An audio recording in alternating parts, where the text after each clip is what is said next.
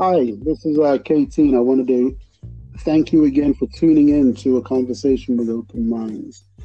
Um, we weren't planning on this, but this is intended to be a part two to our conversation on why do Black Lives Matter. So, as I always say, I hope you are inspired, motivated, motivated, and entertained. One of the three co-hosts with me today is Noah. Hello, everybody. And Randall, who's going to lead the conversation again today, as he has a little bit more that he would like to share with you. So I will let Randall move on with that. All right. Hello, everybody. Uh, I'm glad you came back. If you come back, uh, I'm Randall. So we're gonna uh, do part two of why do Black Lives Matter, and I'm glad that we're talking about this topic because I think it's important. So I'm gonna get right to it had a part one, and I want to start part two off with an incident that happened to me when I was around 20 ish, 20, 21, maybe not, yeah, 20 or 21. I was in the military. I won't give out the people's names or, you know, uh, relevant stuff so people could correlate that, but I will give out the city and state that we're in and what actually happened. And the reason why I'm telling this story is I want to show you um, why people are marching and what happens to black men. Um, and it's and when they're stopped by the police and they're targeted and stuff that they have to accept and that society just accepts because we're black men and people think that's okay so let me get right to the story. So I was in the military and I was about, I just got back from deployment and I was about to um, get out of the military because I decided that uh, um, after uh, four years, I don't think the military is for me. So I was close to a lieutenant who was over my platoon. Me and him were pretty close, and he uh, talked to me about possibly going to a HBCU. HBCU is a historically black university historically back, sorry, college or university. And uh, it was in the South, let's just say. I don't want to give the state because if I give the state, then people will narrow it down. So he said, Well, um, you know, let me look at your transcripts. Maybe we can take a trip to this uh, university. If you like it, we'll talk to the um, staff. And since I'm, you know, I graduated from here, I'm alumni, get you in, and you can uh, go to college here and then get out, and you can go back into the military as an officer. So I said, okay. We said we uh, picked the weekend. We were both off, and we said we would leave uh, the military base and travel about ten or twelve hours to this college. So as we're driving, we get to the great state of Texas, uh, to a city called Odessa, Odessa, Texas. Mind you, it's in the middle of the night. Two, and I want to set the story up. There's two black men, um, in a Lexus, at about 11:30 at night in a small city called Odessa, Texas. We pull up to um, a filling station to get some gas. Uh, so we get out. My lieutenant at the time goes in. Um, he says, I'm going in to pay for the gas. I said, okay, I'll pump the gas. He tells me how much to pump. He pays. He comes out normal, right? Like anybody would do. You get some snacks, whatever. You come back out. I'm pumping the gas. I'm driving. I was driving. He was in the passenger seat. And uh, I'm sitting there, mind you, he's 6'4 ish, 225. He's a pretty big guy. I'm 5'9, 150, 160 um, in the middle, you know, and we're there at the pump. He gets back in the car. I fill up the tank as usual. We'll, um, because we've been doing that throughout the travel. We jump in the car, we leave Odessa, Texas. Because in my mind, being from the South and him being from the South, we both know that, and I'm just keep it real. Uh, two black men in the Lexus, middle of the night. We don't want to stay in too many small cities as we're going to this university. So we get into the car we travel down the road and um, we maybe get two miles down the road, and I'm driving, and all of a sudden I see um, police lights, as they would say, the the red and blues, you know, in in the uh, mirror. So I'm like, man, my heart immediately starts beating, and um, any black man that knows this, I'll just keep it real. When you see police lights in your rearview mirror, you become afraid because you know the history of what is going on in this country. So I immediately pull over, and um, I'm telling myself I'm going through the steps. You know, um, my lieutenant, which he uh, he started getting nervous, fidgety. I'm like, hey, lieutenant, relax, don't make any sudden moves you know, just let me do the talking because I, I saw he was nervous. And in my mind, I was like, if he gets nervous and does something, anything yeah. out of character, this could end bad for us. So we pull over. Um, and I already said, I already put my hands up off the wheel. I told the lieutenant to open up the glove compartment. He has a registration. Do not move. Um, the police officer gets out of the car. I can tell he's on his, you know, speaker. He's talking, but I can't really hear him. Hear him. I let down the window and uh, he starts walking to the car. So I see when he gets about, uh, I'm looking in the river mirror. I see when he gets about maybe five to ten feet, or maybe eight feet from the car. You know, he takes this the holster off of his gun. He has his hand with his gun. And he pulls his gun. So oh. now I'm even more nervous because I'm like this. In my mind, I was like, this is not going to be good. So now I'm telling my lieutenant, and he's he's fidgeting. So now imagine already being nervous. Your lieutenant's fidgeting because he's he hasn't really been in a traffic stop before, and now you got this cop that's pulled his gun. So the cop comes up, he knocks with his gun on the window, and says, uh, "Sir, you know I need your license and registration." So I told uh, the officer, I said, "My well, first of all, my lieutenant went to try to start getting it, I told him, don't do that. I said, sir, I'm not getting that because I don't know what's going to happen here, but I know we didn't do anything. Um, so then he, you know, with his gun drawn, he's like, well, I need it. So finally, lieutenant gets it. We give it to him. I'm like, uh, can we ask what we're being stopped for? He says that uh, he got a call that two black males in this Lexus car stole gas from you know, a, a, a gas station. And I'm like, that's no way. So now my lieutenant is starting to get animated, which I'm like, hey, you know, I'm trying to tell him calm down. He's like, we didn't steal any gas. You know, we don't steal gas. We're in the military. So he's like, well, I don't care what you're saying. You know, this is what was reported. Remind you, he still has his gun. And he was like, we're going back to the gas station and we're going to settle it there. So now my lieutenant's like, why why do we have to go back this and that? I'm like, Lou, let's just go back to the gas station, regardless of how we feel, what's going on, or how we being treated, or why he has this, you know, weapon out. We're going back. So after we talk, he runs our license. He sees our military, you know, uh, license and all that. I guess he felt comfortable.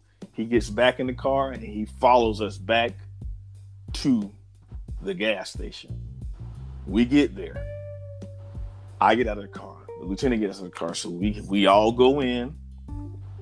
And it's a lady there, a white lady. And the reason why I'm I'm highlighting race and I'm letting you know which which race each person is is because I want to highlight how these traffic stops go. We go in and we say, hey, he says, hey, these are two gentlemen. You said stole gas. So immediately we were like, we paid for our gas because my lieutenant was like, I came in and paid you. What are you talking about? I was in the Lexus, I came in the pages. So she was like, Well, I don't know. I don't think you paid me, yada, yada, yada, this and that. We're back and forth. So finally, I said, You know what? If you feel like we didn't pay you, you count down the register right now. And if the register is not right, then we have a discrepancy. But if the register is right, then we'll know we paid you. So then the lady was kind of like, okay. And the the officer, luckily, I don't know if he felt like he he gained more confidence in us, but he said, all right, well, if that's what they want to do, you need to do it. So the lady opens the register and she starts to, you know, count it down and do whatever. And I guess she figures out that we did pay her. However, way miraculous. I don't know because I know we paid her. And she was like, Oh, well, yeah, it's all there. And, hmm. you know, everything's good. And I'm like, I know we paid you. She's like, Well, I didn't know he was with you. And she's making all these excuses.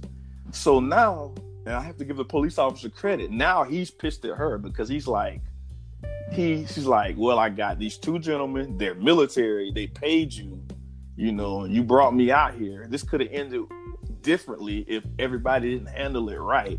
And now you're like, oh, you made a mistake. You could have made a mistake. You could have gotten the money, this and that. So after that, he let us go. He said, gentlemen, you're you're free to go. We go. He was like, uh, I think you need to apologize to them blah blah blah. I was like, sir, I don't need any apology. I just need you to let me go so I can get back on the road and get to my destination. We got back in the car. We didn't say anything to each other for at least an hour in the car, me and my lieutenant, because I just think we were reflecting on what happened, what could have happened, and how it went down. But I'm telling you this story to show you the highlights to you guys and everybody's listening to this podcast. What happens um, when you're a black man in this country? You don't get the benefit of the doubt. You don't get to argue you don't get to say, no, this is my right. I'm not going back. You don't get to get talked to in a calm manner without a gun being pulled. You don't get to get marched, not to get marched back to a gas station and made to, you know, to count the money down and just being treated like you're not even a citizen. And then on top of all of that, and I'm I'm getting to the end of the story, when it's found out that they were in the wrong, i.e., the gas clerk, it's no big deal then. You know what I'm saying? Oh, it's it's no big deal. You know, all right, y'all go on your way, no big deal. And I just feel like that's why people are marching the streets and saying Black Lives Matter. So I'm gonna let you guys reply to that. All right. Um, so I think that those kinds of things are typical encounters.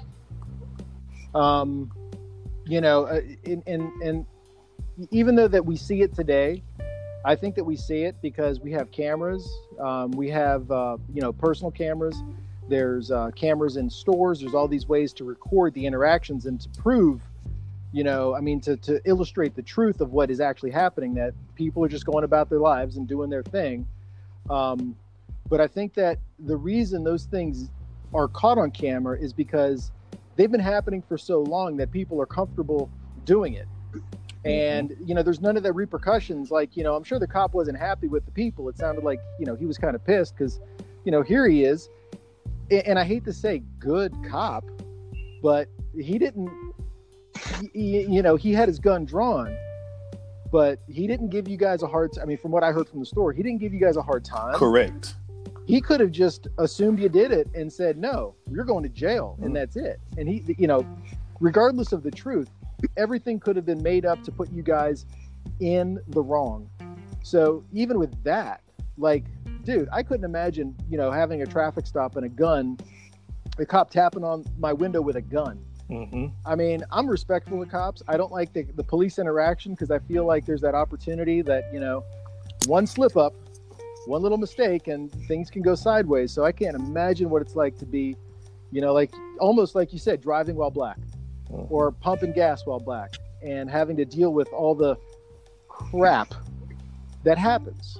So, you know, I, I and, and I think, you know, I said last time, I think it's going to take generations for, you know, for for people to realize that there is no you know, uh, the the young black man is the criminal. You know, th- that mindset needs to go away, and it's there. It is there because people, you know, I think KT had illustrated. You'll see people walk on the side of the street to avoid you.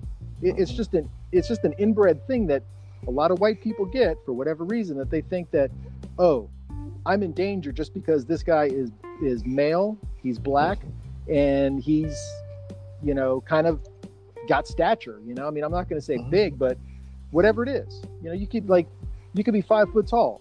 Mm-hmm. Like, I mm-hmm. mean, I, I keep picturing Kevin Hart, but you know, I mean, you, you don't need to be big, bad, and black to be scary for a lot of these people. The fear is in their head that oh, they're black. Mhm. I, I, I'm going to go on the other side of the road. I'm going to avoid. I'm just going to avoid them. I'm going to avoid any issues or confrontations. And I think that as generations go on, like people are going to realize that like no, it's that's I don't care. It's just a big black dude. That's all. You know. So, yeah. but but it's just crazy that you know, it, it it's ridiculous. It's not crazy. It's ridiculous that it happens, and, and it you know it's happened for so long. it sucks. It sucks. But Yeah, you know, like, and like I said, it's crazy to think that that was a good cop. Because Yeah. you, you could have been so screwed. I mean, I can just picture the road you guys are driving on. There's probably like no street lights. Mm-mm. You know, there's no businesses nearby. You're in the middle of, of nothing. it's so the night. easy. Yeah, it's so easy for that cop or anybody to pull you over, shoot you dead, and drive away. Mm-hmm. And nobody would know anything about anything. And and and back to the Black Lives Matter, probably nobody would care. Oh, Mhm. they'd care. Oh yeah, there was a homicide, two black guys. Well, the clerk at the store said they didn't pay for gas, so who knows? Okay, write it off. It's it's done. hmm you know the the people didn't matter enough to get to any truth or to pursue it any further it's just the assumption that's it they're criminals okay yeah we did our job Cl- case closed you know so that sucks man. I, I just got to tell you from from my point of view and you know i, I in the conversations that we have you know I, um, th- th- there's no way for anybody to apologize for quote unquote their people you know? Like uh, as much as i want to say you know man i'm sorry for all the stupid shit that white people do it's like uh, there's no way for me to account for all that. I mean it's it's a lot. And especially over the centuries it's a lot. Mm. so you know i got to say that you know that sucks. I'm glad that you guys made it out. You know like you said you're level-headed. And shit you somebody taps on my window with a gun i'd i'd shit my pants and Mm. probably say and do things that are not going to help the situation. Not to aggravate anything but just i can't imagine. Mhm. what about you kt Well, um, I have heard that story one time before, and in thinking about it and listening to it again, you know, you always can kind of get different a different perspective on what you're listening to. And so I listened to it differently this time because I'm hearing a story now where, as you say, could have been could have gone sideways real real easily, real quickly. Um, you know, you're driving in a, in a nice car on a dark road um, at three in the morning, where for some reason people seem to think black people should not be doing anything at that time of the morning, Yeah. even if you were coming from work. so, yes, you stop, get gas, you leave. Um, what I think is lucky, and this may defend the police officer here, but you were lucky in one, yes, he pulled you over and drew his gun. But we have no idea what she told him. Exactly. Yeah. right So she could have told him whatever story she wanted to say, which is why he felt the need to draw his gun and say, I need to stop these guys and figure out what they're doing. Okay. So, with that being said, he also gave you the opportunity to prove to him that you were right. Mhm. It was good that he made you drive back. It was good that you were able to prove yourself and let him know that whatever she's saying is entirely wrong. right um, and then getting upset when realizing that's what she did. So in his case, yes, it was good that he gave you that opportunity, um, but you didn't know any of that from the outset. Exactly. Yeah. And I think what people tend to forget is, you know, hindsight being twenty twenty. Um, from the outset of all of that, when you get pulled over and a police officer walks up with his gun, for some reason you think he's going to shoot you. There's no other reason for him to pull it. yeah So I kind of go back to now, you know, go back to Rodney King. And people say this has been going on for years. The only difference is it's being recorded. Exactly. that was one of the That first was- ones wasn't it Yeah, And that was back then. Fast forward to today. And I look at it now and I say, but most of them are recorded now. yeah And still not being treated, even in the way Rodney King was treated. Mm. They're actually being treated worse. Because now we even have cops that have body cams that at some point some of them are telling them to turn them off. Yeah. Or say there's a you- malfunction. Right. And so you you you look at that and you kind of go, well, you know, the transparency that we're looking for to to first to feel confident that the police are doing their job and doing it correctly. Cops should never turn their body cams off during a shift at all. Shouldn't even have that opportunity to do so, I think, Right. because you have the untrustworthy person that is going to turn it off, do something nefarious, turn it back on, like, oh, it just shorted out for a second. Mm-hmm. with that, you know, the recording, even with people recording with cell phones, um, it still is going by the wayside of nobody caring, nobody even looking at that and going, this shouldn't even happen.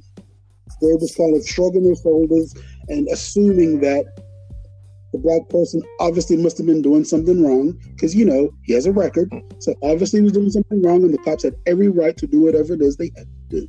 Mm-hmm. I'm I'm like, okay, there, you know, not everybody's an upstanding citizen. But the question is, what were they doing at that moment? What were they doing then for the cop to come over and do what he needed to do? Not what he was called for. What were they doing then when they got there?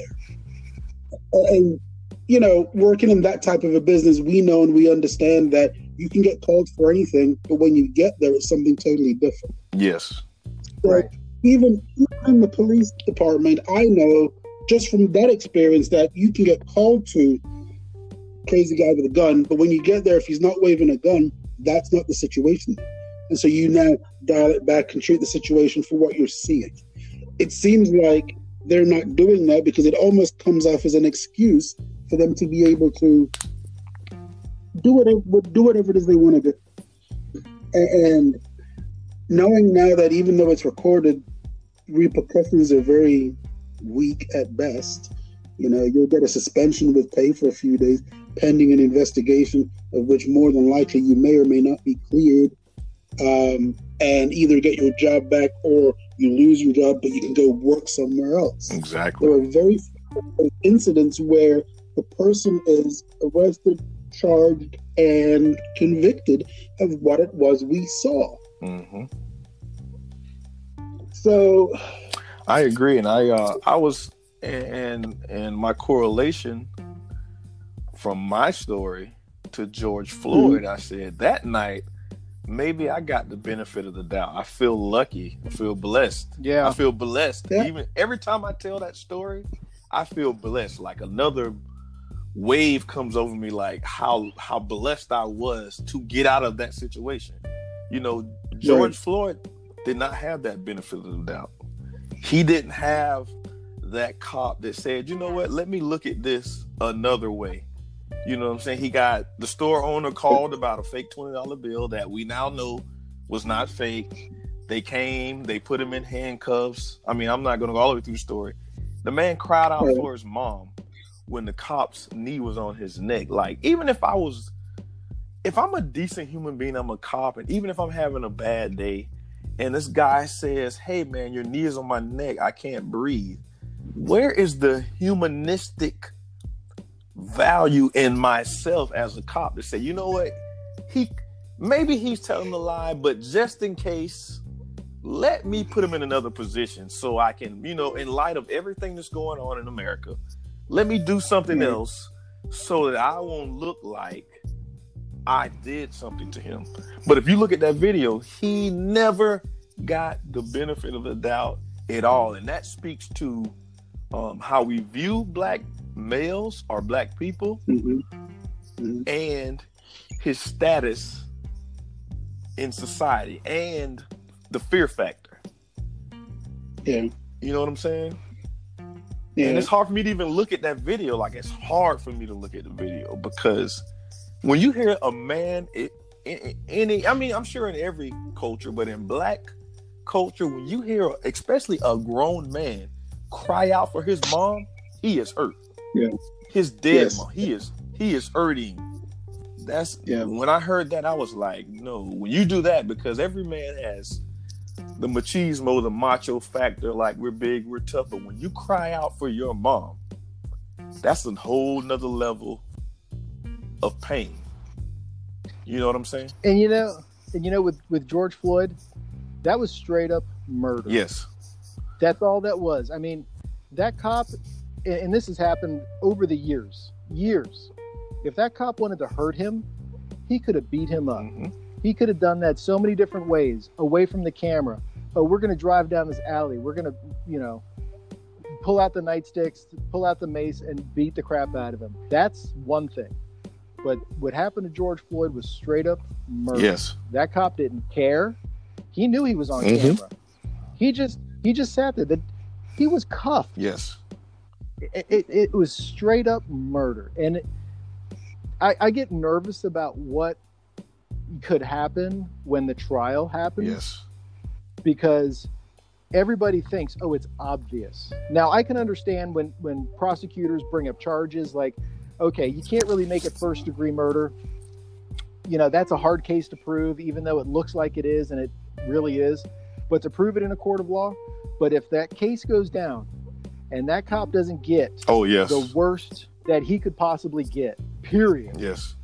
I, I- feel like that's going to be really a another day. tipping point. It'll be another tipping It- point. yeah. In, in U.S. because that that right there proves the point that you know these things happen. They've happened for years. They've happened for centuries. But the life the life that was lost doesn't matter because there's no repercussions.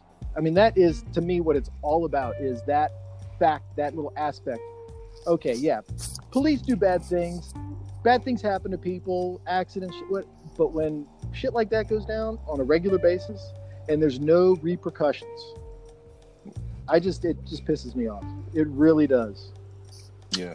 Well, And- you and- know, as you- as you say that, uh, I remember the Eric Garner story. Because I remember we were all at work watching the the video before the story actually broke. I remember sitting there watching that video, and I, I couldn't understand what I was watching at first. Because I was like thinking, like, what are they doing? What, what, why is this? And so when I finally figured out what they were doing and why it was going on and what happened, and then the story broke, there was a part of me that said something should happen now because this one was recorded from beginning to end. Right. You know, not just a oh, we caught them doing the bad part. They, you know, no, no, we saw exactly from when they walked up to him and started talking to him, to the the chokehold, to the getting on the ground, and then like 20 minutes after, when EMS showed up and they didn't do anything and they kind of wa- walked around and waited around, and then they took the body and they left. Yep. I watched all of that and I thought to myself, there is no way something doesn't happen to each one of those people that were there. Right. Exactly. Uh, uh, but nothing did- exactly. but but nothing really happened, and, and it, it was to me it, for me it was a punch in the stomach of the reality of so even recorded now doesn't matter. Exactly. And I, You yeah, know, we could be we could be recorded, but if I'm considered, you know, a, a criminal in society, then whatever happens to me is justified. Right. Well, and that's the other side of it too. It's it's the it's the crap. It's the made up BS that this person is now vilified. They're the criminal. Well, then it makes it okay. It's like no, it doesn't make It it, doesn't. okay. It doesn't. even even if he is breaking whatever law they claim, there is no justification for that kind of action or you know use of force by the police in any way to that extent at all. That is just crap. That You know, use but- of force should be their last resort, Oh yeah, yeah. but it's and- and- become but- their first. But then to turn it around and say and to justify it by like, well, he was a criminal. Well, he was doing something illegal. It's like, give me an effing break. And let me say something here. I want to say something to somebody that might be listening to this podcast. We're not against police officers. We're we're we're Nope. pro police officers. What I am let me speak for myself. You guys can chime in. What I am against Sure. is when police officers treat one race of people one way and they treat another race of people another way. And not because of what the person does not because of uh something that happened but because of how they feel about this group of people. Because i've seen Right. like police officers and i'm gonna just i hate to use white and black but i'm gonna do it. We're in this time I've seen them with white women just cussing them out. I've seen them with white men just cussing them out, and they just the police officers are calm, and, and I'm talking about on my job. And in Yeah. the police officer, calm, ma'am, calm down, sir, calm down. They're cussing the police officers, and they let them go on and on until, until for like 30 minutes until they can't take it anymore. But I've also seen some of those same police officers with people of color. They're doing the same thing, and they stop it right there. We're not doing that. We're. I've seen them pull out their tasers. I'm like, wait a minute. You know what I'm saying? The other day, Yeah. you let this person go on and on and you know i just want it to Yeah. be you know equal in the eyes of the law and that's what bothers me so much and people are just so cavalier about it like oh no no big deal you know it's all good Yeah, no, it's not. I, I agree with you. You know, with what you said and asking if you know we want to chime in, I agree hundred percent. yeah Right. yeah so I, I um I uh when you say that I, I understand exactly what you're saying as far as the the quality in the treatment. Um, I've also seen I've also seen how they I, I think part of it not e- and once again not defending them that there is this for some reason there is a sense of sudden aggravation when they feel like they're dealing with a person of color Yes. as opposed to um, so they are immediately on the defensive when dealing with a person of color.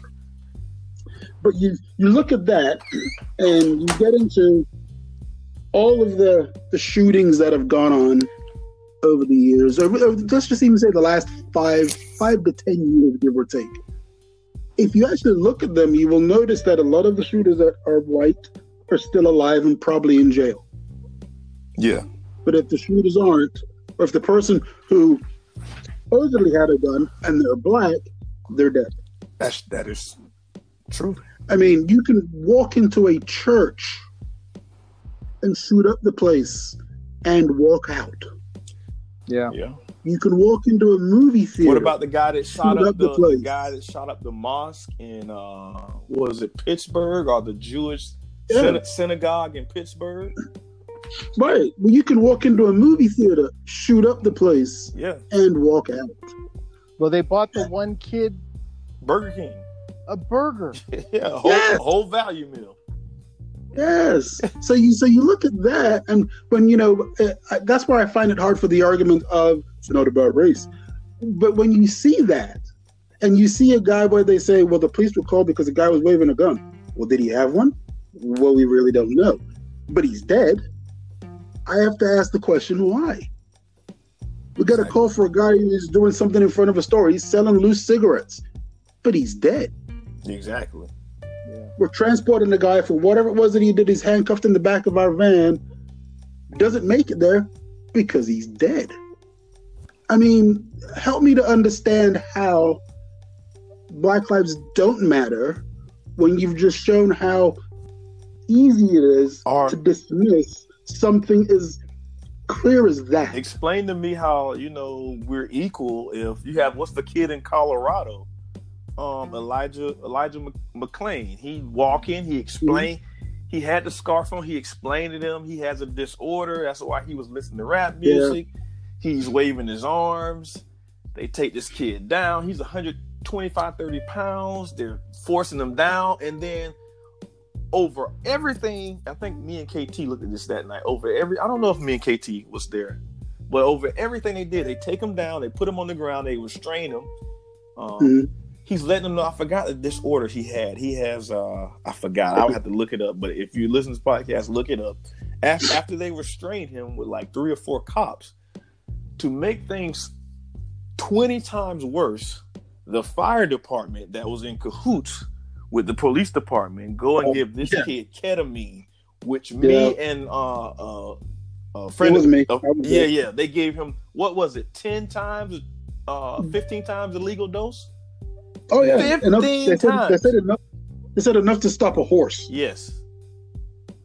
and not even the dose that's in their protocol No. that you would have given had you given it to a person in the first place. Yeah. All of them should So- be in jail. All of Yeah, them. but but they're not, Exactly. and they won't be. You know, you go jogging down the street and you're citizens are trying to make a citizen's arrest. Ahmaud Arbery. There you go. I mean, how do you rationalize that type of behavior and, and, just say, well, it's okay, they must have been doing something right? You can look at them and say they're doing something right. You can look at me and say I'm doing something wrong. And therein lies the, the, the problem is how we view race, how we view people of color as opposed to not. And that's why people are marching in the streets for this movement saying, hey, my black life matters just like yours. Not more than yours, not less than yours. It matters just like your life matters. My life matters. My black life matters. My children's black life matter. My wife's black lives matter, which leads me to Breonna Taylor, man. That is oh, the most yeah. egregious. Every time I read it, the more I read it, all of them yeah. are, all of them are egregious. But the more I read this, the yeah. more I'm like, this young lady had a future. She did. She yeah. was an EMT. She mm-hmm. was studying to be a nurse. She was, man, just just when I think about, it, I get so upset. Louisville, Kentucky. She was in her house, yep. in her bed, with her boyfriend. They went to her house, which they went to the wrong. They got they had the wrong person um, the wrong side of town, uh, the wrong place, the wrong address, and oh, come to find out, the person that they were looking for was already arrested uh, eight hours before on the other side right. of town. They right. knocked down her door, shot her eight times. I thought it was like two or three times, eight times. Yeah, it was a lot. Her boyfriend grabbed his gun, shot a police officer, Right. As she laid, as she laid, and this is the part I didn't know, as she laid gurgling in blood, they didn't assist her. They went to assist the police officer. They let her lay on the ground and they grabbed the boyfriend and arrested him as she died on the ground for nothing. It's been over a hundred days that she has been dead. Nobody mm-hmm. arrested. One person, uh, I think, got fired. Um, no nothing. Like she didn't even exist. Like her life didn't even matter. That's why we exactly. Yeah, it didn't matter. Talk about that. Yeah. What you guys? Well, and I just saw something about that this morning where it did say that the cop he was given his you know account of what it was, and um, you know they knocked, they identified themselves, um, and then he got shot in the leg, and that's when they returned fire. Is the way that that story went down. I'm like, okay, but Mm-mm. still, no, because a, a, no, a no knock. Why would you knock on a no knock warrant? Exactly. Thank you. See, they trying to they trying to fix the story now. They're controlling the narrative. Yeah, they trying to fix the story yeah. now. No. Well, in the, the like you said, Randall, the whole concept of a no knock warrant, the police just bust down your door.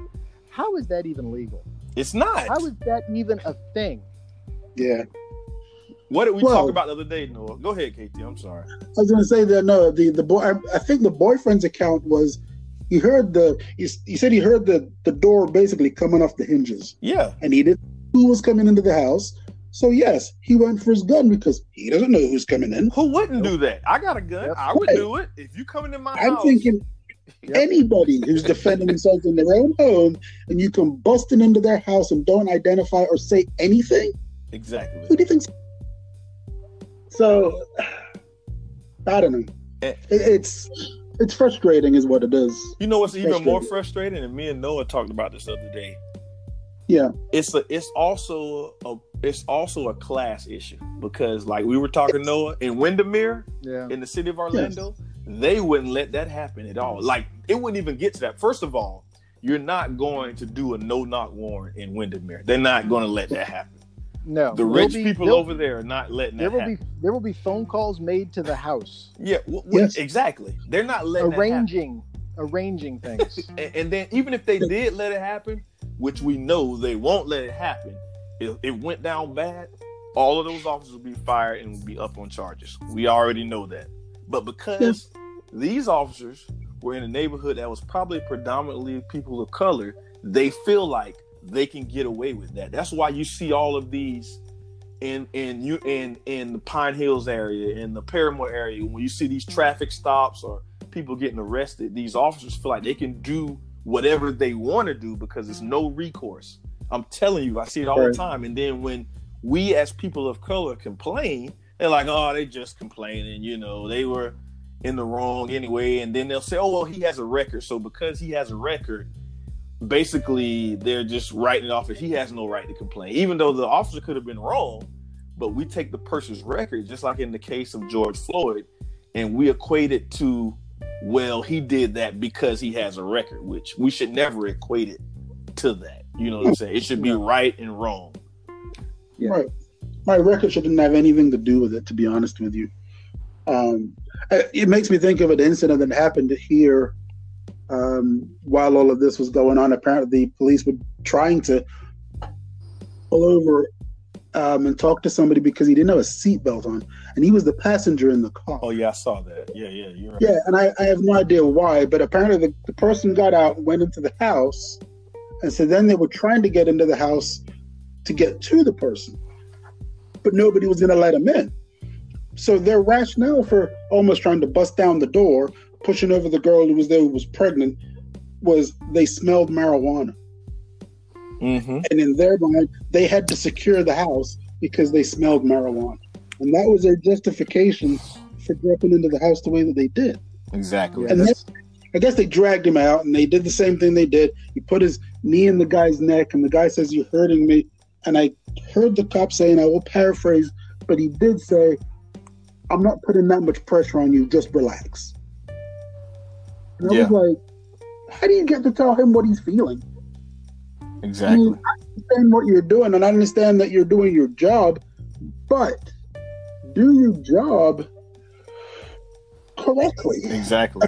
You know, you're supposed to be there to protect and serve, but you're not doing either. Yeah, and I think that, you know, I think that in all of this, I am glad, and I just looked at something this morning that a coalition of people that are like tired of seeing this happen are it's forming. It's forming everybody. It's forming whether people like it or not, and it's people of all different hues, colors, you know, sexual orientation.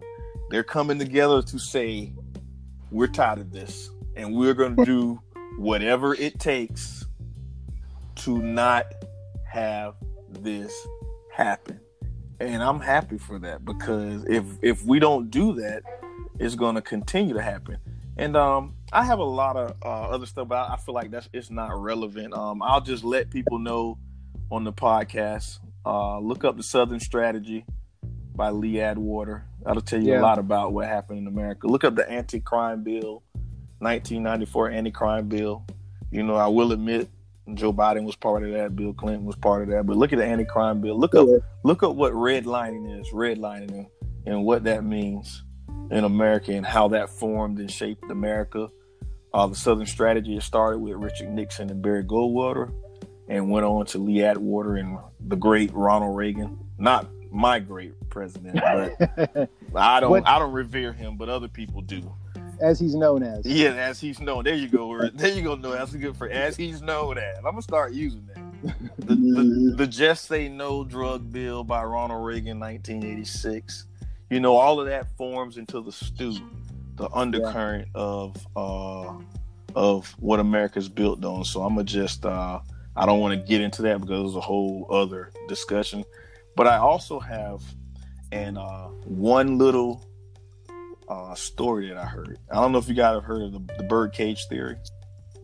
When you're talking about when you're um, talking about when you're talking about uh, systemic racism, and I saw mm-hmm. this the other day on TV.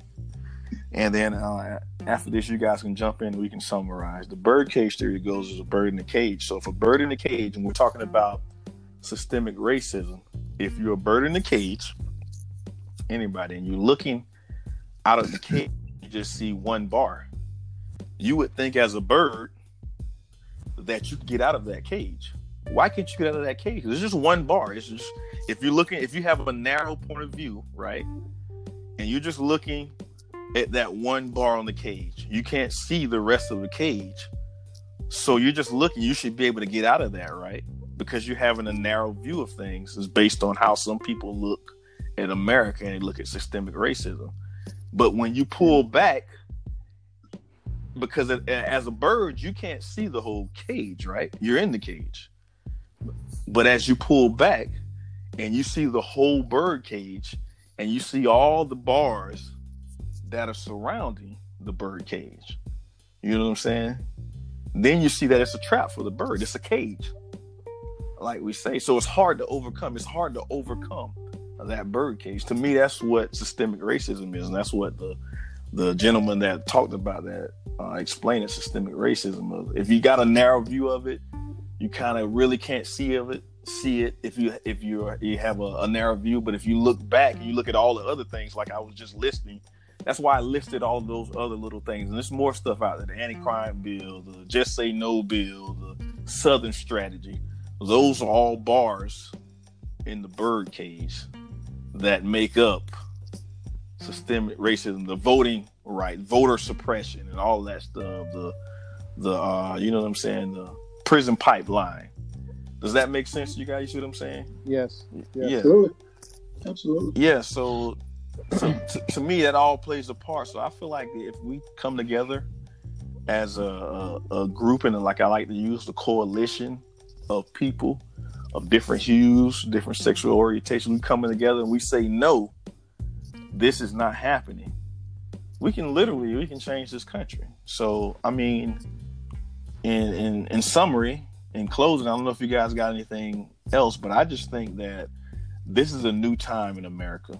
This is a, I like to call it an awakening because mm-hmm. if we don't wake up now, and like Noah said, and we don't get it right now, and if we let this this cop in Minnesota, like we say, this verdict come back, and it's some crazy BS, I don't know where we're gonna be. You know, and I just hope that, you know, people understand that right is right and wrong is wrong. I just hurt I just hate when people try to justify something that's wrong because I like like it's, it's almost like when your kids you're talking to your kids and they do something wrong and I'm I'm summarizing it here mm-hmm. and uh you say hey you know um you forgot to uh put the toilet seat down. I'm just giving an example on the toilet seat. Well, the kid instead of the kid saying, "You know what, Dad, I won't do it again," they say, "Well, uh, you had the toilet seat up, or I had to do something real quick, or this distracted me." You know, you're giving all these different things on why you didn't do the right thing. Does that make right. sense? And that that's where I feel like. Yeah we're at and we've been at and we're at and we've been at in society for a long time. Yeah. Yeah, I agree with that. So uh, we can we can go around and, and summarize it if you want to. Yeah, let me let I'll say something and then KT if you want to wrap it up after that. But so every, yeah, just like we were saying, like you said, um, something else to look up um, in addition to um, the Southern Strategy is the Dixiecrats, because there was a time, you know, everybody likes to say, well, the KKK was started by the Democrats. Yes. Um, that might be true, but then the Republican president was the one that freed the slaves with Abraham Lincoln. I mean, the Emancipation, you know, technically that's when it all started, whether or not he actually did it for the reasons they say. But anyway, so there's a point where the parties switched the ideology. Yes. So, you know, you look at the modern Democrats, they're not for the KKK. Who does the KKK support? More than likely, it's the very right, um, you know, very hardcore right wing of the Republican Party. That's who the, the KKK, the, the white supremacists support those candidates with those ideologies. And that's a generalization, of course, but that's typically how it goes. Something else to look up, and as you were talking about the whole thing, I, have heard this guy before and I, I read about it, and I always forget his name because I, I can't remember nothing. But he's a lawyer that came up with rules for his kids. And I'm not going to go over the whole thing, but his name is Lawrence Otis Graham. And I just looked him up and I sent you guys the link. Okay. It, it's things that white people don't have to talk to their kids about mm-hmm. because it's not something that typically that needs to be worried about or discussed. Mm-hmm. Something as simple as getting a receipt for a piece of gum. Mm-hmm. Like getting a receipt for pumping gas. Yes. Why should that be required? Why should that be something that has to be thought about? Well, based on your story, it's things that need to be done just to prove the point that nothing happened. Yes. You know? Yes. So th- those are my two things to look up, and and I do feel like as a as a as a not society, but as a human race, I do think we will get to the point where, you know, there's more people that want equality, that want fairness, that want justice, that outweigh the people that don't care and things think that people and things don't matter. Yes. Yeah. that's my wrap up. Here. I agree with that. Um, so, as you were saying, I actually find it kind of um, interesting uh, when you talked about you know getting a receipt for gas, um, or you know going to buy a candy bar, because I always used to joke around with that because someone said it to me once back you know back in the you know, 80s, back when I worked in that business. Um, when there's, would you like a receipt, sir? And I would always say, Are you going to say this transaction never happened? And they would kind of chuckle and they'd go, no. And I go, then I trust you. And I'd walk away. Right. Because why do I need to prove that I bought a candy bar? Yeah. You know, why, why do I need to prove that? I shouldn't have to. But in what you're saying, it's almost like, but apparently I do have Mm-hmm. because someone's going to say that I did. Um, for me, it, it's trying to get people to realize okay, so you don't want to go back hundreds of years and look at how racism became as systemic as it is. Um, I understand that. Um, that just gives you a history on the frustration of people today, in my opinion. Um, if you don't want to go back that far, you could go back 10 years and just look and say, as you say, simple good from bad. So, regardless of what you think of the person, if as you as I read in a book, um, and it was actually a, a John Grisham novel. Um, it was a very good way to take race out of the picture and put a human factor in there. And the way they did it was, as the attorney was talking to the jury, he told them to close their eyes, and he painted the picture. He painted the picture of what happened to the little girl in the book and how it happened, and ask them to imagine if that was their child, what would they do? Mm-hmm. So, in this situation, when you look at all the things that are going on, even if you want to take race out of the equation and just say, if that was your son, if that was your brother, how would you want them to be treated? If they can look at people that way and not just look at as, as good, bad, or, you know, rich, poor, or whatever, um, that in and of itself could go a long way.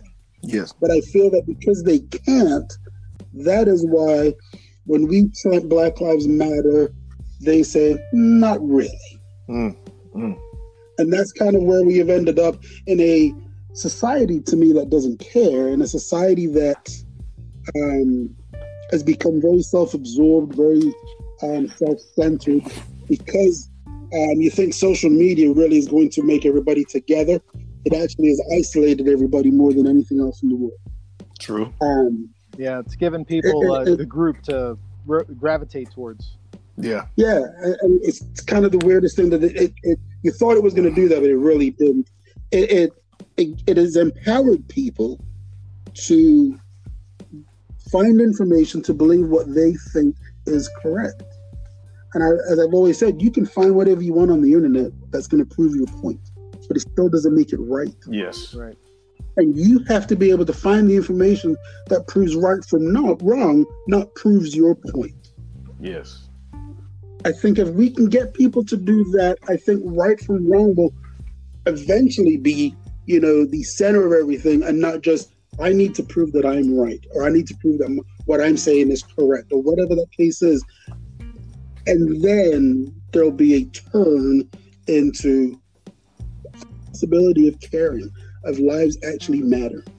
Mm-hmm. I agree, man. I, I think this conversation was excellent, both parts. I mean, we got out some views. Um, I think that if people want to comment uh, on our podcast, feel free to comment. And I just think that uh, I love the discussions that we have. You know, we get right to the point.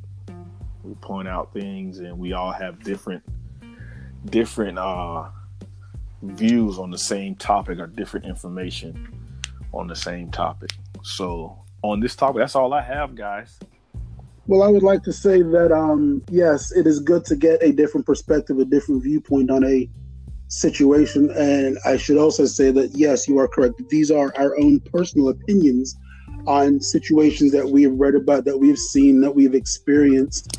Um, we're not here to change the world in a day with a podcast. We're here to give information, give opinions, give thoughts, because we want people to be able to get a different idea, different perspective on what's going on today, and not just have their own, live in their own little bubble and think that that's where everything lives. Um, I enjoyed this one too. Yes, it was heavy, but I felt like it needed to be said. It needed to get out. Um, so people really do hear this. The, the message needs to be said. Mm-hmm. So um, I would like to say thank you all for listening to the podcast today. Um, we hope that you were inspired. And if you have any questions or thoughts, we'd be glad to hear from you. So you guys take care of yourselves and each other and always try to have a conversation with an open mind.